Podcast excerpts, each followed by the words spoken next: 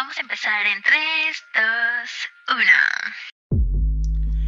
Esto es Leisure Time, el podcast para ti que te preguntas todo de todo, que la curiosidad te brota hasta por los codos, para ti que te encantan las charlas tranquilas que terminan en charlas profundas filosofando sobre la vida, para ti que mirar por la ventana es mirar un mundo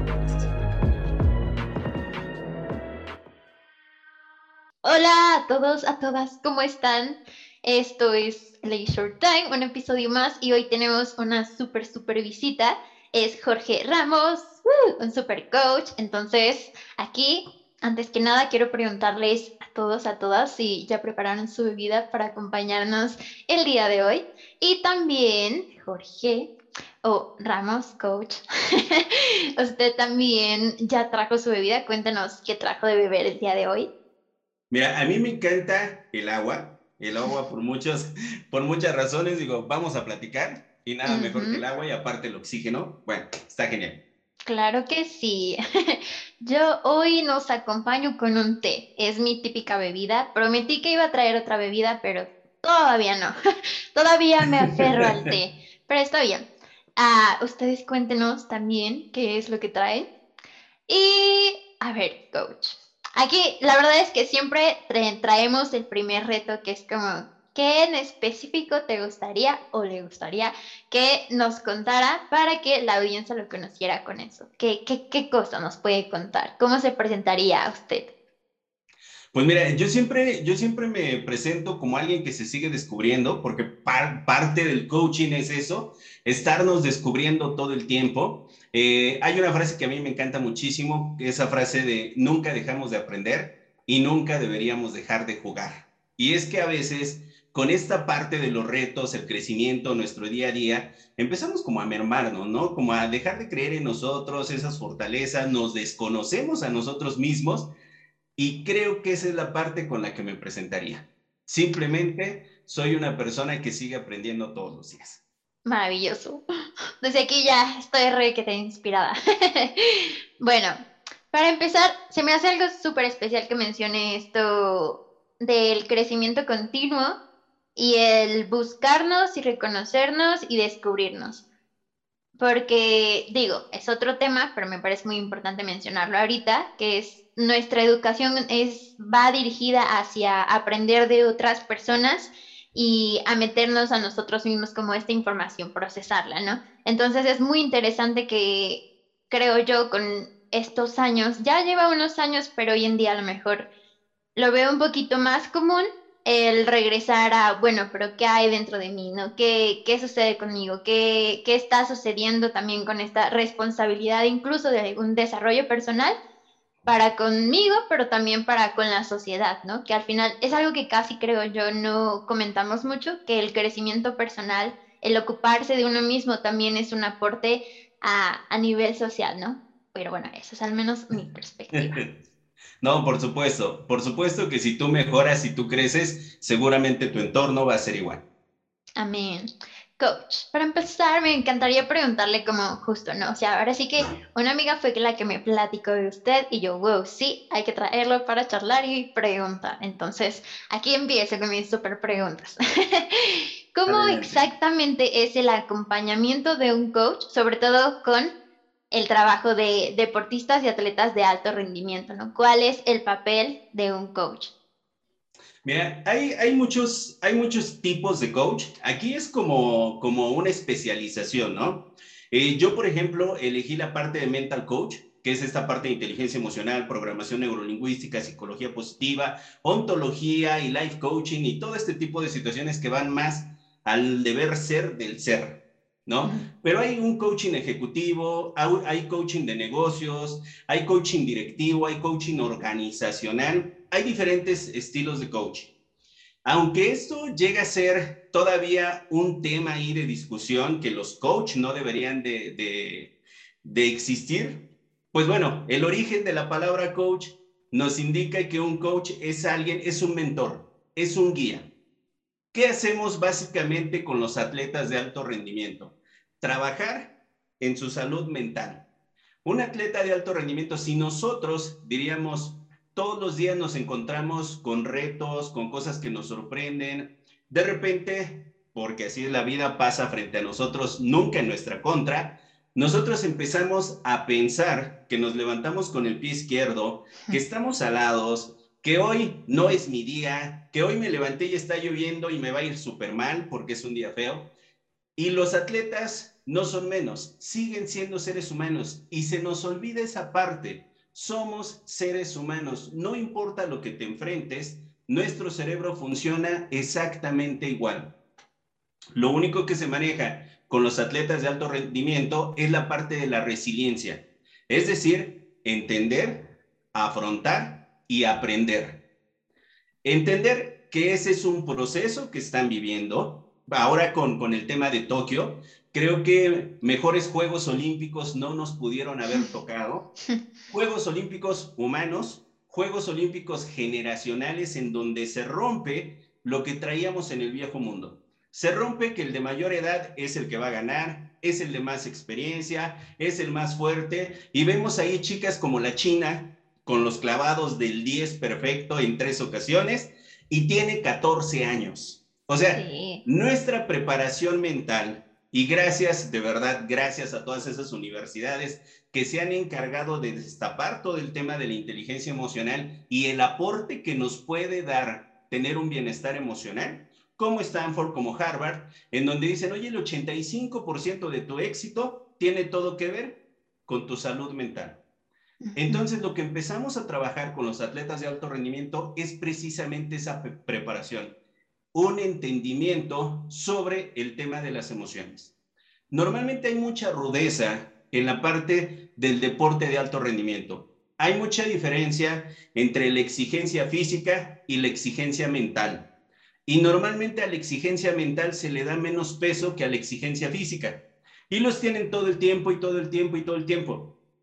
Pero cuando tu vida empieza a cambiar, cuando empiezas a castigar tiempo con tus papás, con tus hermanos, cenas familiares e incluso tu propia escuela, alejarte del lugar en donde tú te sientes cómodo, tu salud mental empieza a reducir. Lo que trabajamos con los atletas de alto rendimiento es esta parte, esta parte de enfrentar y afrontar estos retos, entendiendo que primeramente es un reto personal, porque todos los atletas iniciamos de esa manera, con un reto personal.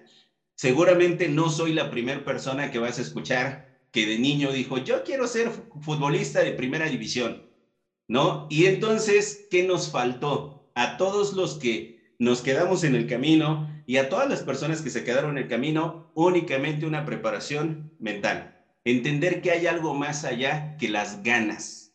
Las ganas nunca van a ser suficientes, ¿no?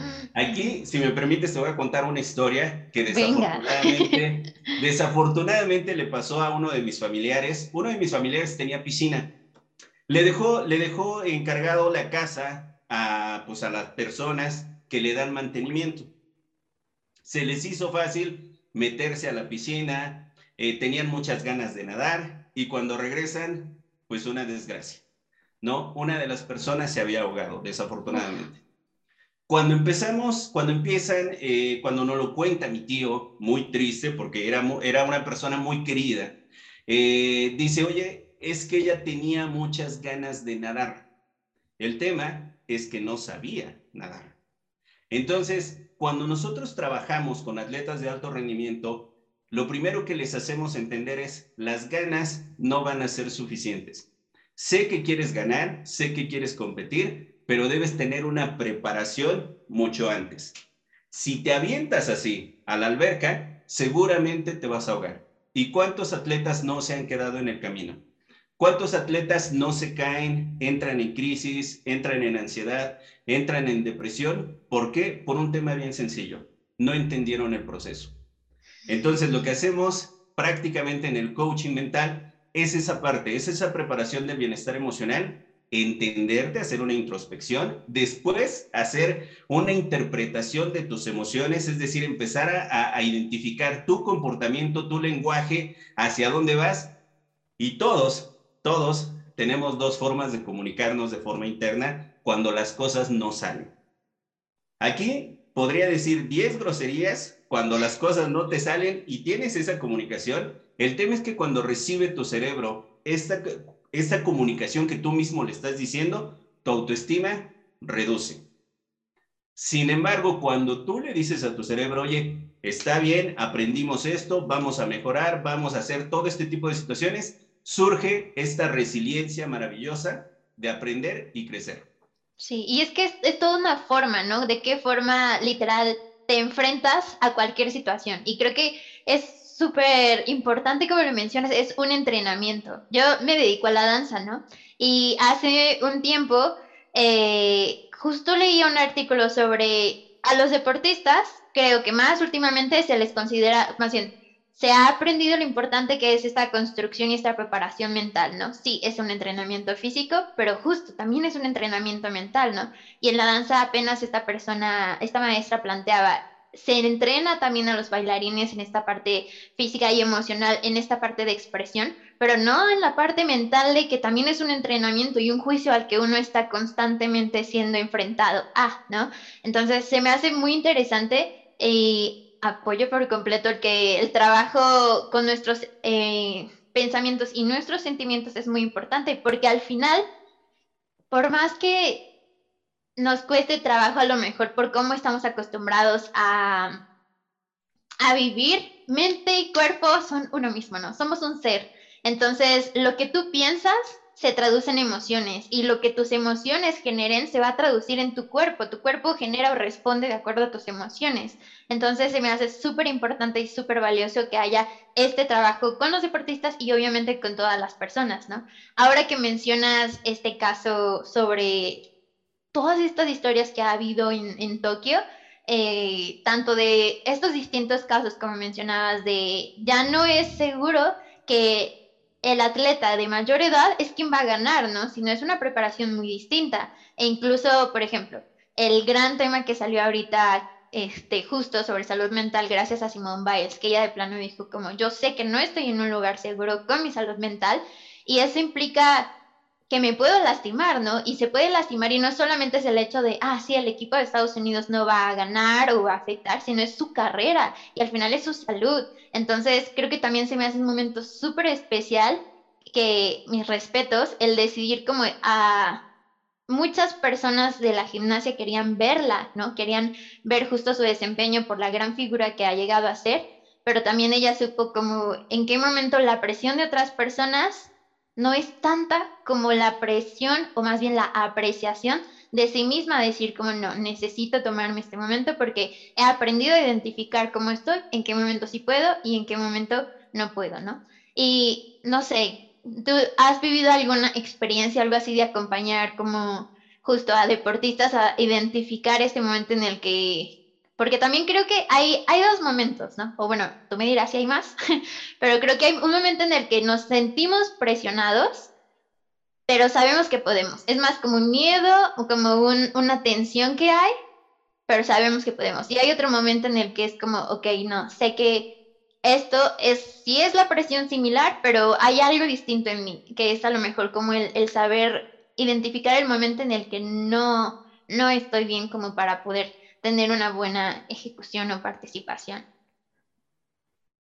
Sí, fíjate que eh, al final la palabra es la misma, preparación, ¿no? Pero es importante identificar qué tipo de inteligencia emocional estás percibiendo, la parte de la inteligencia emocional intrapersonal o interpersonal. Es decir, si es tu relación con las personas, con tu entorno, lo que te está afectando, porque, digo, una situación real, por ejemplo, ahorita con toda nuestra comitiva mexicana, pues sabemos cómo, cómo somos los mexicanos, ¿no? Atacamos de inmediato, oye, se fueron a pasear, nada más se fueron a hacer eso. Todo eso, creamos o no, afecta muchísimo al atleta, pero muchísimo, es una figura pública. Entonces, están en un contacto interpersonal, pero si tu contacto intrapersonal, es decir, tu conciencia, tus emociones, el cómo te sientes contigo mismo, no está de acuerdo al momento y a la situación, siempre lo más productivo es hacer una pausa. Relajarte. No es, vaya, no es un secreto que el yoga, el tai chi, todas las dinámicas de respiración te relajan. Y muchas personas ignoramos esa parte, ¿no? de decir, oye, tan básico como eso, siempre me lo dicen en las conferencias y en los programas, tan básico como respirar, sí, tan básico como respirar. De verdad que nuestras abuelas, eh, creo que ya no les tocó a ustedes, a esta generación, pero sacaron en algún tiempo algunos comerciales que decían cuenta hasta 10. Y es que justo al, tienes 7 segundos para que tu cerebro emocional secuestre a tu cerebro racional. Esta amígdala que tenemos aquí que vienen, o sea, si tú respiras, reduces cualquier emoción, cualquiera. Y eso eh, evita que toques ese botón emocional explosivo, ya sea de alegría, de júbilo, de enojo, de tristeza, de, de la emoción con la que tú te sientas conectado con respiración. ¿Qué pasa con esta parte de los atletas? Siempre es muy sano autorreconocerse y aceptar. No es que yo vaya a demostrarle a alguien más que soy mejor. Por primera vez los atletas se comportaron como humanos, como personas y no como robots. Y dijeron, primero yo, primero mi salud mental. Cuando tú lo pones en la parte situacional y en el ejercicio o de, alguna manera la disciplina en la que participa Simón Biles, te vas a dar cuenta de la cantidad de riesgo que tenía si actuaba. Pero no nada más eso, trasládalo a un momento normal. Vas manejando, vas bajando escaleras, vas subiendo escaleras, vas cruzando una calle. Si tu salud mental no está bien, el riesgo es latente. La recomendación es siempre, haz una pausa. También las pausas son dinámicas, también las, las pausas son proactivas y te ayudan a decir, a ver, ¿en dónde estoy y hacia dónde quiero ir? ¿Qué es lo que quiero hacer? Y a veces tienes que abandonar ciertas cosas. La, mejor, la mejor lección que yo pudiera tomar de Simón Biles es, primero yo, aunque tenga que abandonar esto. Primero yo. Y luego regresó y nos demostró que sí pudo y se llevó el bronce, ¿no? Esa sería una de las mejores, de las mejores eh, eh, lecciones que, que me pudo haber dejado. Claro. Coach, y sobre esto de que tú tomó un año más justo Tokio, ¿no? Ahora sí que iba a ser en el 2020, pero se recorrió hasta el 2021. ¿Qué se imagina que esto puede, puede significar para los deportistas? También, no solamente en cuestión de entrenamiento, sino incluso en cuestión mental, el, el verse abrazados por esta situación de que entrenaron tantos años por un evento que estaba planeado el 2020 y de repente es como que iba a suceder en el 2021, sí o no, ¿no? Conozco algunas historias que es como, por ejemplo, una gimnasta, es que yo hablo de gimnasia porque me gusta mucho, eh, y justo hubo una chica que me parece fueron sus primeros Juegos Olímpicos gracias a que alcanzó la edad, pero solamente porque se recorrió ese año, ¿no? Si no, no hubiera entrado. Pero bueno, a nivel como mental y entrenamiento, ¿qué siente que repercute, bueno, ¿qué, qué, qué es lo que sucedió para los deportistas del vivir también en esta, en esta situación? Claro, no te voy a decir nada nuevo, ni nada que no sepan. Marzo del 2020 nos sorprendió a todos. Nadie, ningún humano estábamos preparados para una pandemia de esta magnitud. No nada más el desgaste es para los, los deportistas. Esta pandemia afectó al ser humano, a las personas. No pudimos salir y nos tuvimos que meter. ¿No? Empezamos a conocer a esas personas desconocidas llamadas mamás, esposos, hijos, que no convivíamos con ellos y entonces nos metimos y nos dimos cuenta que somos bien diferentes todos. Entonces, ahora imagínate que viene un carro a 300 kilómetros por hora y de repente lo detienes. Se queda, se queda como, como desubicado, se queda desorientado. Algo que pasó con muchos de los atletas es que así como comentas esta situación de la chica, de que llegó porque se, se postergó un año los, los Olímpicos. Hubo atletas que para ellos era su última oportunidad, su último chance. Nosotros tuvimos la, la oportunidad de hacer una conferencia para el INDEREC, aquí del municipio de Querétaro, y precisamente para atletas de alto rendimiento. ¿Por qué? Porque al entender muchas situaciones, Digamos que todos estábamos viviendo el mismo reto al mismo tiempo, pero de forma diferente. Todos estábamos teniendo una historia totalmente distinta. Algunos enfermos, algunos con familiares enfermos, algunos perdiendo familiares dentro de la pandemia, algunos con situaciones complicadas económicamente hablando. Y si a eso le sumas el evento de los Olímpicos, pues estaba complicadísimo. Muchos atletas ya desesperados, ya perdidos, no sabían qué hacer.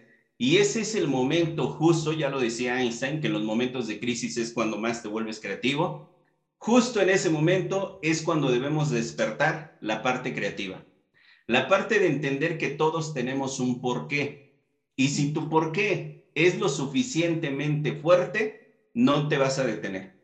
Pero si tu porqué era muy material, esta vida nos enseña que lo material se puede deshacer y destruir en un minuto, en un mes, en dos meses. Nuestro viejo mundo cambió. Entonces, muchos atletas se metieron en esta, en esta crisis mental porque estaban platicando con ellos mismos, porque no hay nada que te mate más que este simulador llamado cerebro, aquí es donde surge todo ese mundo creativo, donde imaginamos es que ya no voy a ir, es que ya nunca va a pasar, es que ya nunca va a llegar. ¿Y qué sucede cuando le das ese mensaje a tu cerebro? Se detiene. Estás desanimándote, tú mismo te estás desanimando. Y entonces al siguiente día ya no te quieres levantar.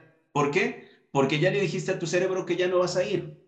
Si tu cerebro dice, oye, en lugar de interpretarlo, nada más lo que es la percepción, esta parte de la reprogramación, si en lugar de interpretarlo y decir, oye, es mi último chance y ya no va a pasar, porque ya lo habían dicho, oye, se recorre en un año, ya no va a pasar, y lo interpretas como, tengo un año más para poderme preparar, es una gran ventaja para mí, creo que hubiera hecho una gran diferencia en muchísimos atletas. Básicamente es la interpretación sobre lo que nos está pasando, porque de acuerdo a la interpretación que le demos al momento, es la forma en la que vamos a actuar. alguna vez este, me lanzaron la pregunta de, ¿tú crees que las cosas son como son o como crees que son o como ves que son, ¿no? Y ahí sí es como, es que totalmente, no hay muchos mundos allá afuera y aquí adentro, pero es porque cada persona percibe ciertas cosas de la realidad, ¿no? O cada uno construye su realidad o decide cómo ver las cosas. Se me hace muy valioso lo que comenta ahorita sobre tener un porqué muy fuerte y me gustaría preguntarle su porqué, cómo fue que usted llegó a, al coach, ¿Qué, qué lo llevó a querer acompañar así a las personas.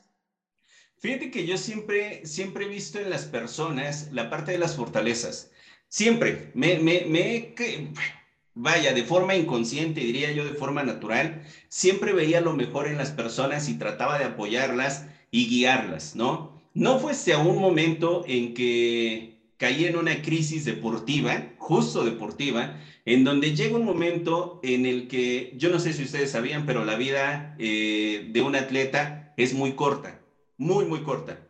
Y puedes pasar de ser un héroe al abandono completo, de un año para otro. Algo que me sucedió a mí fue algo similar. Yo entré en crisis, dije, bueno, pues ya no es por aquí, ya no es este lado, ¿qué voy a hacer? Todo este tipo de situaciones. Y algo que no nos hacemos frecuentemente son preguntas, porque nunca nos explicaron que nuestro cerebro es un buscador, literal. Tú hazle preguntas a tu cerebro y tu cerebro te va a responder de acuerdo a todo lo que has aprendido. Y entonces me pregunté, ¿seré yo el, el único que está metido en este tema de, de emocional, en este tema de crisis? Todavía no existía tanto auge sobre la inteligencia emocional. Es más, hablaba sobre la inteligencia emocional y era para débiles todavía existía el término de niñita, de tú no puedes, de tú no quieres, de qué débil, de los hombres no lloran y todo este tipo de situaciones con las que crecimos nosotros y yo creo que muchas personas han crecido con ese tipo de educación y entonces tomé un curso, un curso que duró cerca de 13, 14 meses. Muy introspectivo, todo el tema de inteligencia emocional, yo te puedo decir, mi vida empezó a cambiar. Algo, algo que debemos entender sobre la inteligencia emocional, psicología positiva, programación neurolingüística, es que son habilidades. Muchas personas piensan que van a leer un libro, que van a ir a una conferencia, que van a escuchar 10 videos y su vida va a empezar a cambiar. Y no es cierto. La parte ruda de toda esta, de, de toda esta parte de inteligencia emocional es que igual que todas las disciplinas y todos los hábitos y todas las habilidades, se tiene que empezar a poner en práctica todos los días. Cuando mi vida empezó a cambiar, lo comentamos hace rato, mi entorno empezó a cambiar. Literal, empezó a cambiar y entonces tanto empezó a cambiar que normalmente cuando descubres algo que te apasiona, quieres descubrir más, más. Y entonces me metí a Life Coach y empecé a entender el deber, el deber ser del ser, toda esta parte astral, toda esta parte que nos conecta con la energía, que si somos energía y emoción. Luego me subí al barco de la programación neurolingüística, empecé a entender cómo es que nos programan, cómo estamos programados desde que nacemos, cómo nos meten toda esta información, creencias, paradigmas, barreras mentales. Y como yo traía ya una carrera comercial de muchos años, me metí en programación neurolingüística en negocios, terminé un master coach y después me regresé a una maestría en programación neurolingüística. Y entendí que de verdad, de verdad, si podemos hacer un cambio social con una persona, con una persona que yo conecte, que impacte, sé que esa persona va a impactar a otras dos personas y esas dos personas van a impactar a otras dos personas. Y el fin es ese, Blanca, realmente empezar a hacer la diferencia y poner nuestro granito de arena para que creemos, para crear un mundo totalmente diferente. Amén, amén por completo. Es algo que justo hemos platicado también dentro del podcast, ¿no? Porque a veces también eh, tocamos temas, pues, sociales o del medio ambiente y cosas así, ¿no? Y, y es cierto, sí, vivimos en un mundo de crisis con bastantes cosas fuertes, pero al menos yo soy fuerte creyente, o bueno, creo fuertemente en que justo no ganamos nada con solamente ver lo negativo, ¿no? Sino sembrarnos, o bueno, ahora sí que como usted decía, aceptar ¿no? Lo que está sucediendo, pero también reconocer qué acciones sí están en mis manos, qué puedo hacer yo para mejorar. Desde estos granitos de arena, que como bien dice, a lo mejor no puedo cambiar el mundo, ni puedo cambiar otras personas, ¿no? Pero sí puedo cambiar algo conmigo y a lo mejor otra persona quiere unirse y a lo mejor otra persona y así nos vamos inspirando en cadena o en efecto eh, mariposa hacia un mundo mejor o un mundo más consciente o amable en, en muchos sentidos, ¿no? Y se me hace súper precioso también que me comparta, bueno, que nos comparta esta historia, porque siempre estas crisis con uno mismo son, son duras, ¿no? Nunca son procesos fáciles. Y también me recuerda una frase que lo bueno no siempre es fácil, porque a veces uno dice como, ah, sí, necesito un cambio, eh, no sé, que mi vida vaya por otro camino, shalala, pero es como, pero date cuenta que las cosas buenas no siempre son fáciles, ¿no? A veces incluso mientras más difícil es cierta cosa, más te enseña de ti mismo o de ti misma, porque hay como que, ahora sí que, moldearse o descubrirse o desarmarse y también volver a armarse, ¿no? Es todo un proceso también súper enriquecedor y qué, qué maravilla que la vida le haya también entregado esta, mm, no sé si nombrarlo así, pero una segunda oportunidad de también encontrar otra pasión. Sí, fíjate que, esta parte también es un mito, ¿no? Esta parte de la pasión. Creo que si nos, nos adaptamos a vivir el día a día y nos vamos descubriendo, vas a encontrar mil pasiones, ¿no? Mil pasiones como jugar Xbox, como caminar, como tirarte en el pasto, como tu platillo favorito, o sea, empiezas a encontrar diferentes pasiones. Yo recuerdo muchísimo toda esta parte de la tendencia de haz lo que te apasiona y yo cambié esa frase por apasionate con lo que haces. ¿No? Uh. Esperar el momento, esperar el momento ideal para decir, ya me siento completo, ya estoy haciendo lo que me apasiona, te olvidaste de todo el trayecto. Y de verdad que es padrísimo hasta sufrir, hasta caerte, hasta aprender, porque aprendes a levantarte. Esta parte del coaching no te garantiza que no te vayas a caer. Lo que te garantiza es que cuando te caigas, tengas todas las herramientas suficientes para poderte levantar. Que seas como esta parte, esta persona autosustentable, porque eso es lo que manejamos en la parte de la inteligencia emocional, que seas una persona que tenga una conexión contigo mismo, que todos los días te estés poniendo nuevos retos, pero que también seas tu primer porra, que también seas la primera persona que dice, hey, venga, vamos a aceptar el reto, vamos a aprender, vamos a darnos ese chance de caernos, porque nos casaron durante mucho tiempo con que el error y el fracaso y bueno, eso es para perdedores y todo este tipo de situaciones y nos damos cuenta que no es cierto, ¿no? Que todo, que, que el especialista en skate, por ejemplo, ahora las niñas de 13 años que ganaron la medalla, se cayeron mil veces, te lo aseguro que se cayeron mil veces. pero se levantaron y aprendieron y siguieron aprendiendo. Y les pudo haber pasado en los Olímpicos haberse caído y hubieran aprendido nuevamente. Entonces, eso nos garantiza que nosotros, porque esta vida, esta vida creemos o queremos que sea como nosotros queremos que sea, pero la vida simplemente sucede. Las, hay situaciones que pasan. ¿Para qué nos estamos preparando? Para este mundo reactivo. ¿Por qué es así? Para las situaciones, las diferentes situaciones que pasen, poder reaccionar. Cuando empezamos a encontrar esta parte de la pasión, te empiezas, te empiezas a adaptar a este mundo y dices, oye, me apasiona vivir, de verdad. Me apasiona levantarme, me apasiona tomarme un té, me apasiona caminar, me apasiona platicar. Y una persona que vive con pasión, de verdad, empieza a lograr cosas que antes no imaginaba que podía lograr.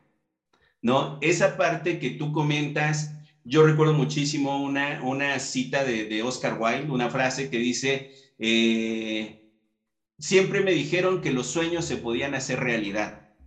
Lo que nunca me dijeron es que las pesadillas también son sueños, ¿no? Y esta parte oh.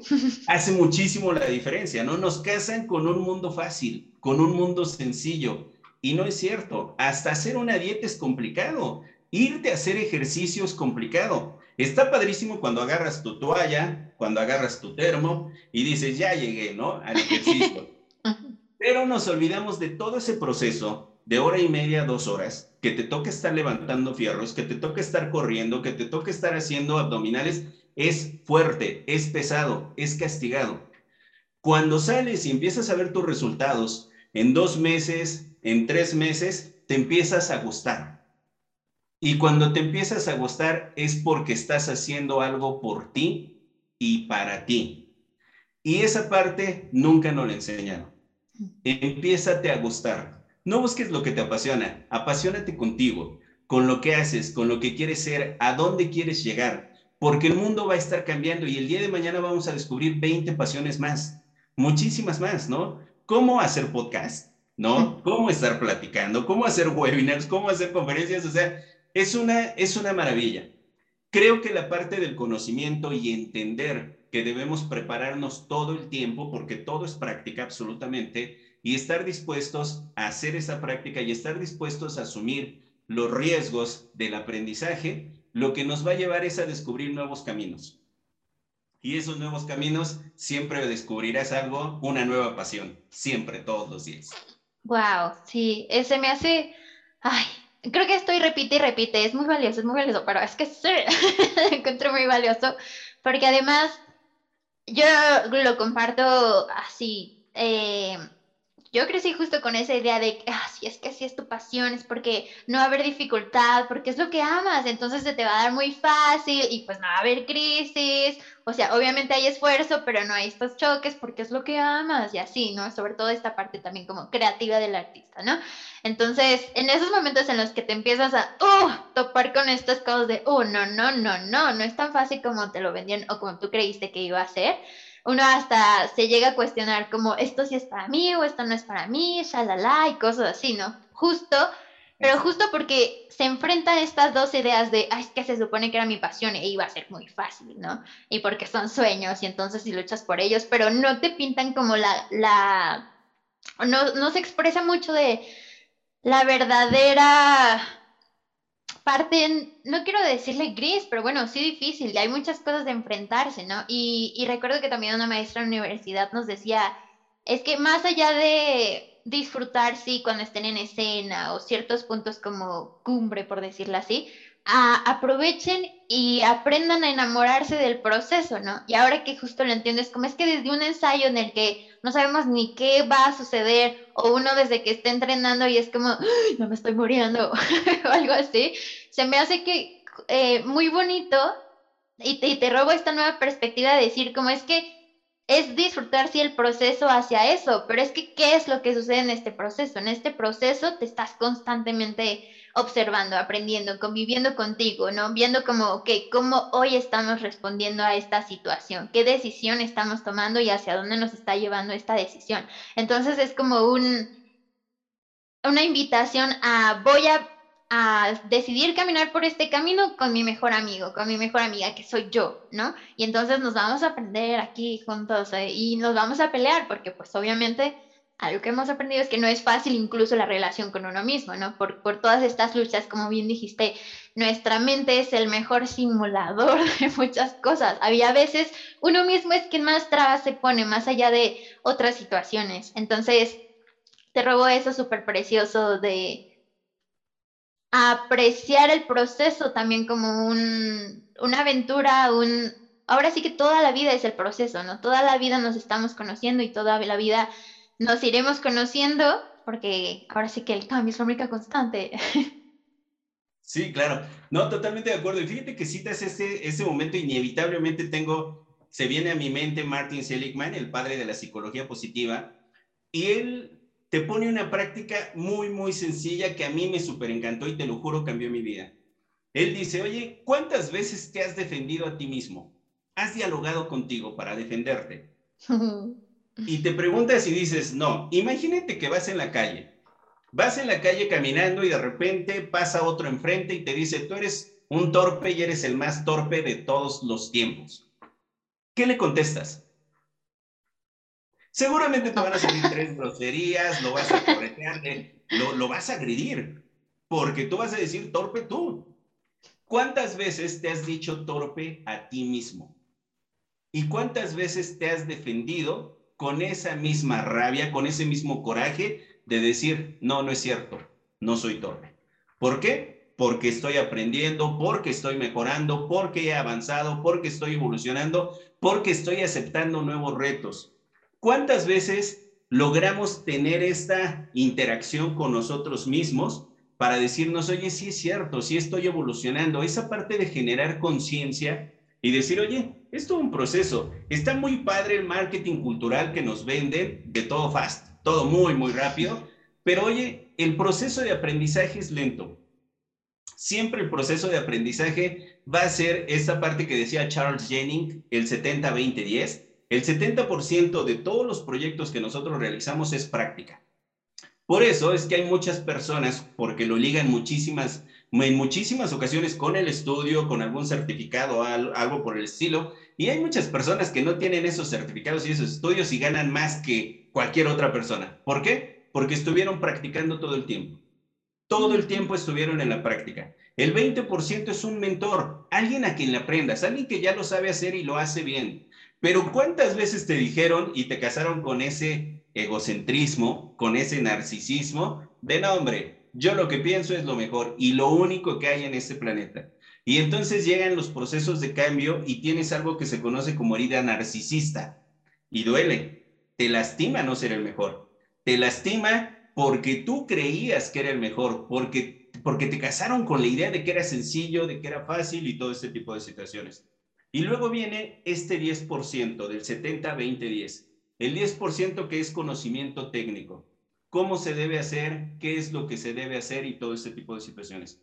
Cuando nosotros nos ponemos a leer los libros, estamos únicamente en el 10% de nuestro éxito. El 70% hay que salir y hay que ejecutarlo. Tal cual. En lo que la danza es el 70% de práctica. 70% tienen que estar todo el tiempo ahí. El 20% es tu mentor, alguien que ya lo sabe hacer, normalmente las maestras, normalmente eh, ven videos, ¿no? De personas que, bueno, ya están en, en, los ballets clásicos y están a nivel mundial, los mejores a nivel mundial. Y la parte de la técnica, porque parece que no, pero también en la danza hay libros que leer. Formas en cómo te tienes que parar, posiciones para no lastimarte las piernas, las rodillas, los tobillos, un montón de cosas. Entonces, lo que nos enseña la vida es que si tú empiezas a aprender más, cada vez vas a encontrar más herramientas en cómo afrontar estos nuevos retos. Y además, mientras más aprendes, más te das cuenta que más cosas hay que aprender todavía, ¿no?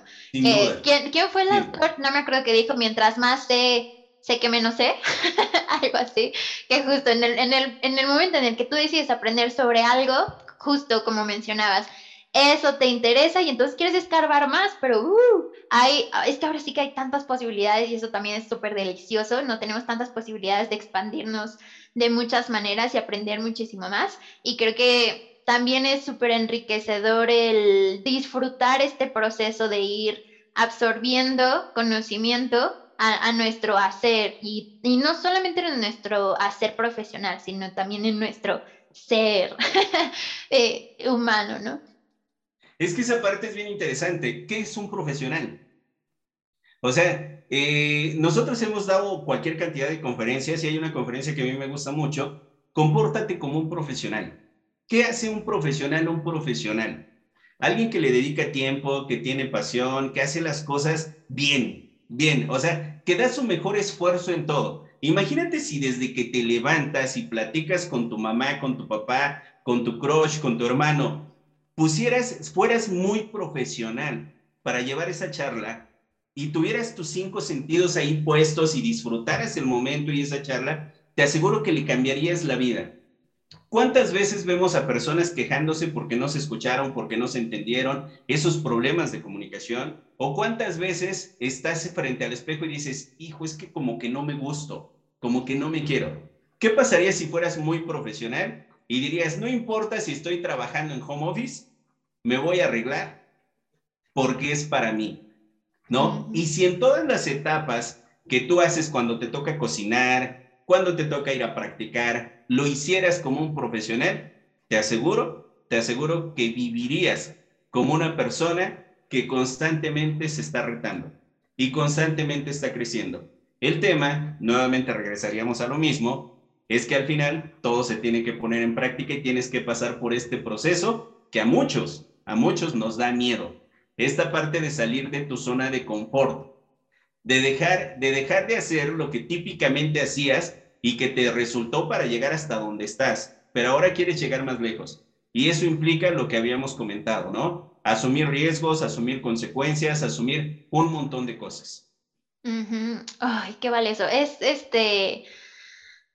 Hay una frase también que me he topado que igual me encanta leer de estas cosas, que justo era como, si quieres resultados distintos, tienes que hacer distinto, ¿no? Porque si sigues haciendo exactamente lo mismo que estás haciendo, te vas a quedar o vas a caminar por el mismo camino, ¿no? Pero obviamente ahí es donde está la diferencia de qué tanto, qué tantas personas de verdad justo constantemente están ah, rompiendo esa pared, esa, esa línea de confort para atravesar y tener resultados distintos. Eh, nos robamos también eso de hacer las cosas con la intención de, con una intención profesional, porque también es como el no estar a medias en las cosas, sino incluso vivir la vida con toda esta intención de, ah, ahí está, ¿no? Y esta entrega que, que también justo creo yo es, oye, porque ahorita me lo imagino, y es como emocionante y al mismo tiempo obviamente va a dar mucho miedo porque también cuando te entregas tanto algo, es como literal, estás entregando tu ser. Entonces a veces eso da también miedo, porque si no estamos acostumbrados a entregarnos por completo a ciertas cosas, incluso personas, incluso acciones, incluso sucesos, eh, pues sigue siendo esto de estar, con, estar enfrentándonos a nuestra zona de confort. Pero aprecio mucho como lo mencionas, como es también una habilidad o también es algo que se practica, ¿no? Al final es también una cosa que es todos los días, el estar constantemente, porque la forma en la que tú haces algo es un hábito y al final los hábitos se construyen de repetición. Entonces, si tú empiezas a trabajar en una modificación de tu comportamiento, ya va a ser, ah, bueno, quizás llega un momento en el que es como, ya no tengo que pensar en lavarme los dientes súper bien, sino es como, porque, porque cuando cocino, decido cocinar bien, entonces, cuando lavo ropa, lavo bien. O sea, a lo mejor lo estoy dando ahorita con ejemplos muy banales, ¿no? Pero es como esta, esta determinación o este hábito de hacer las cosas bien en general. No solamente una cosa, ¿no? Sino el hacer las cosas bien también por mí. Claro, ¿cuántas veces, cuántas veces te dijeron que podías encontrar un modelo de aprendizaje divertido? ¿Cuántas veces te dijeron, oye, aprende, pero aprende de un modelo, de un modo divertido? La mayor parte de las personas siempre me responde, nunca. Y es que un modelo de aprendizaje, del modelo de aprender a aprender de la psicología de la psicopedagogía, exige tres, tres facetas o tres eh, modelos, tres cosas que te hacen falta. La primera, la parte cognitiva, es decir, cómo aprendes y cómo procesas lo aprendido. Segunda, y que esta te cambia la vida, es la parte afectiva, es decir, qué tan divertido está resultando para ti el aprendizaje. Y la tercera, la meta cognitiva, es esa capacidad que tienes de cuestionar tu propio aprendizaje y decir, oye, sí me hace falta.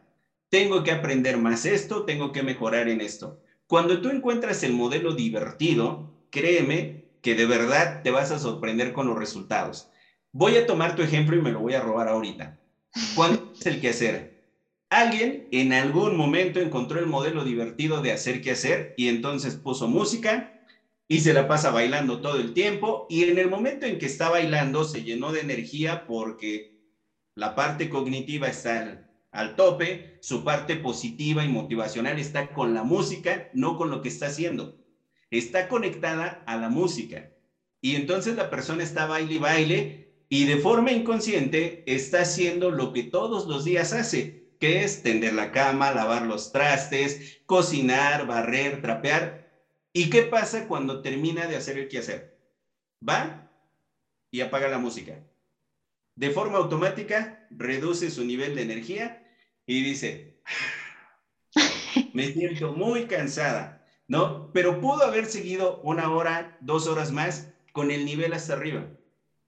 Encontrar una forma divertida de hacer las cosas es lo que hace divertido también el proceso, lo que hace que tu cerebro no rechace cierto proceso, lo que hace que tu cerebro diga, oye, sí, sí quiero ir, sé que no va a ser sencillo, pero va a ser muy divertido, nos vamos a divertir. ¿Cuántas veces has escuchado en los temas deportivos, en los temas de alto rendimiento, hey, diviértete? Chicos, llegamos hasta aquí, ahora por favor, diviértanse. Y hay grandes historias y películas icónicas en donde está esta frase, ¿no? Chicos, ya llegamos aquí, lo único que les voy a pedir es que diviertan, disfruten el momento y lo vivan. ¿Cuántas veces haces eso en tu día a día? Disfrutas el momento, diviértete y vívelo. ¿No? Algún día me decían, oye, es que, ¿cómo le puedo hacer para pensar cosas positivas? Porque todo el tiempo estoy pensando cosas negativas. Y yo le decía, bueno, pues es que eso es práctica. No a todos se les da pensar cosas negativas todo el tiempo pero practicaste tanto tiempo tan continuo que ya te sale de manera natural. La respuesta la tienes en tu hábito. Ahora empieza a encontrar las cosas positivas de todos tus días.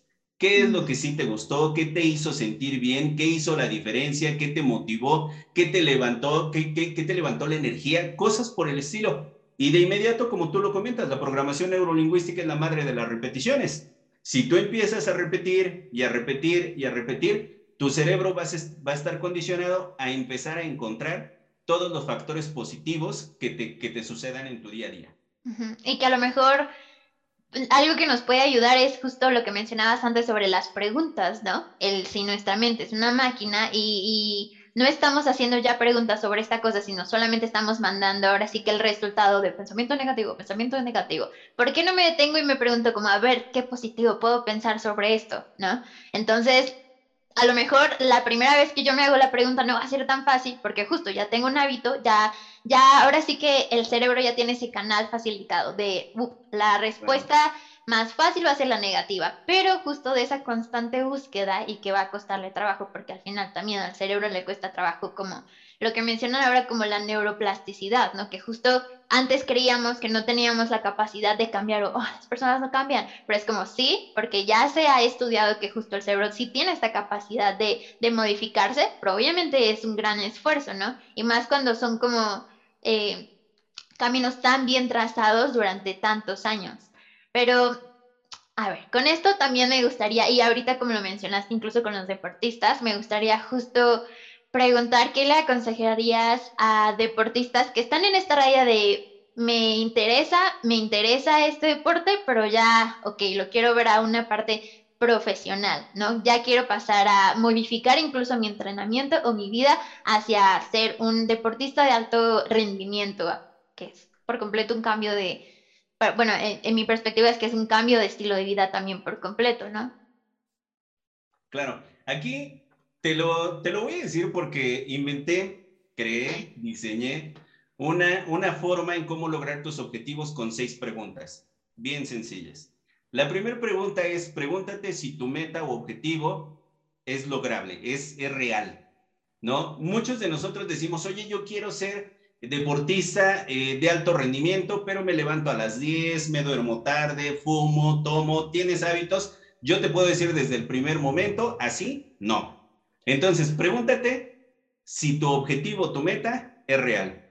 Segunda pregunta es, ¿qué tendría que suceder para que ese objetivo se diera? Nuevamente regresaríamos a las ganas no son suficientes. Empieza a investigar si quieres ser deportista de alto rendimiento. Sigue ese 20% del que hablábamos, al que ya lo hizo y lo hizo bien. Y entonces identifica qué es lo que hace, cómo lo hace, cada cuándo practica, cómo se levanta, empieza a identificar áreas en donde puedas empezar a llevar disciplina y una mentoría. Tercera, y no menos importante, es a qué realmente estás dispuesto. No es lo mismo decir, voy a dejar el refresco y voy a dejar el pan, a dejar el refresco y dejar el pan. Nunca va a ser lo mismo. Entonces, no es lo mismo quiero ser un atleta de alto rendimiento a estar dispuesto a dar todo lo que se requiere para ser un atleta de alto rendimiento. Cuarta pregunta es, ¿de quiénes más dependes? Se acabó el mito de yo solo puedo, yo Superman, yo Narciso, yo egocentrismo. No, no es cierto. Todos dependemos de todos. Entonces es importante también que tengas ese, acompañamiento de tu entorno porque va a haber momentos en que vas a flaquear. La vida no siempre va a ser buena cuando quieras llegar a tus objetivos. Cosas van a suceder, cosas van a pasar y cuando empieces a flaquear, tú ya compartiste tu objetivo con tu entorno y tu entorno te va a empezar a motivar. Así de, venga, levántate, tú puedes, tú eres el mejor y entonces esa parte va, la vas a empezar a desarrollar muy bien y te vas a motivar nuevamente. La quinta pregunta es, ¿a partir de cuándo? Algún día no existe en el calendario. Existe lunes, martes, miércoles, jueves, viernes, sábado, domingo. Algún día no. Elige un día en particular. ¿Qué es lo que vas a hacer? ¿Cuándo lo vas a empezar y a qué hora? Que sea bien claro y específico. Y la sexta pregunta es, ¿cada cuándo lo vas a medir?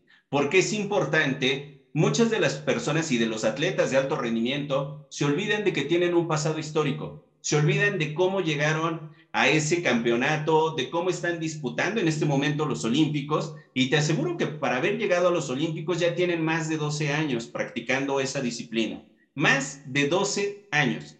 Si tú estás dispuesto a practicar más de 5, más de 6, más de 8, más de 10 años, seguramente lo vas a lograr. Pero es importante que te vayas reconociendo cada paso, cada paso de bebé. Parece que no, pero cada que nosotros empezamos a practicar nuevos hábitos, nuestra vida empieza a cambiar. Y ese, ese autorreconocimiento de ti para ti es invaluable.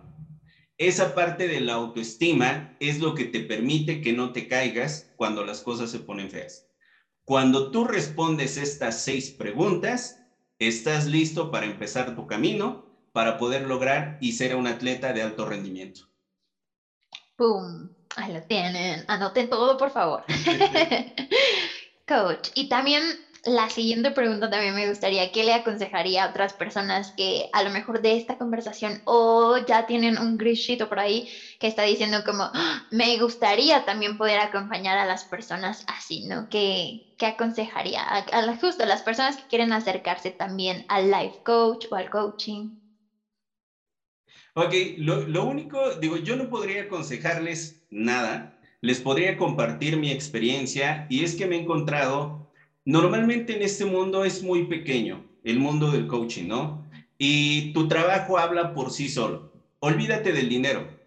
No hay, el dinero va a ser, va a ser un resultado a la larga, porque muchos inician en el coaching porque ven dinero fácil, así como muchos inician en el marketing y en muchas carreras porque ven el dinero fácil. Diría yo, vivimos en una, en una cultura de marketing en donde nos venden estas ideas de humo y que el día de mañana vas a estar ganando un montón de dinero. Y no, no es cierto. Hazlo primeramente por ti, que tenga un impacto en tu vida, que te ayude a ti a cambiar, a crecer, a ser una persona que puede aportar algo a la sociedad, empezar a hacer algo diferente para ti y en ti. Y créeme que el día de mañana vas a empezar a apoyar a las demás personas. Entonces, olvídate de que es un camino fácil. No, no es un camino sencillo. Yo llevo 20 años en este medio, 6 años eh, que llevo trabajando con, con mi consultora y Lau te puede platicar ya de los temas que hemos vivido a, a raíz de la pandemia. No es un tema sencillo, pero es un tema apasionante. Entonces, si te gusta realmente esa parte del coaching, hazlo por ti y para ti. Amén.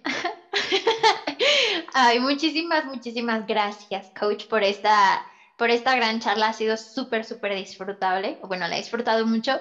Y aquí, último reto. una, super una super frase que usted quiera decir ¡Ah! con esta frase. Quiero cerrar así, literal, como de tomar el micrófono y... te voy a decir la frase que ha marcado mi vida y que es prácticamente la frase que yo utilizo en nuestra consultora y con todo nuestro equipo. Si no te diviertes, no se vale. Ah. Es tan simple como es. En todos los procesos. No, no, no, no importa lo que te toque hacer, hay que encontrar el lado divertido. Amén. Y que también creo que es eso, un estilo de vida el estar buscando ese, ese lado divertido, ¿no? También se practica. Y claro, sí, sí, sí, todo es una práctica, ¿eh? todo es, un, es una habilidad que tenemos que desarrollar. Ay, pues muchas gracias, de verdad, coach. Un honor. Salud. Salud. Salud. Ya. Y pues, personas que nos escucharon, por favor, manden sus preguntas, sus comentarios. Ah, y espero que hayan disfrutado la charla tanto como yo. Y sí, eh, nos esperamos más bien, esperamos que les haya gustado y nos vemos en el próximo episodio. Buenas noches y gracias, coach. De nuevo, muchas, muchas, muchas gracias. Muchas gracias. Bonita noche. Hasta luego.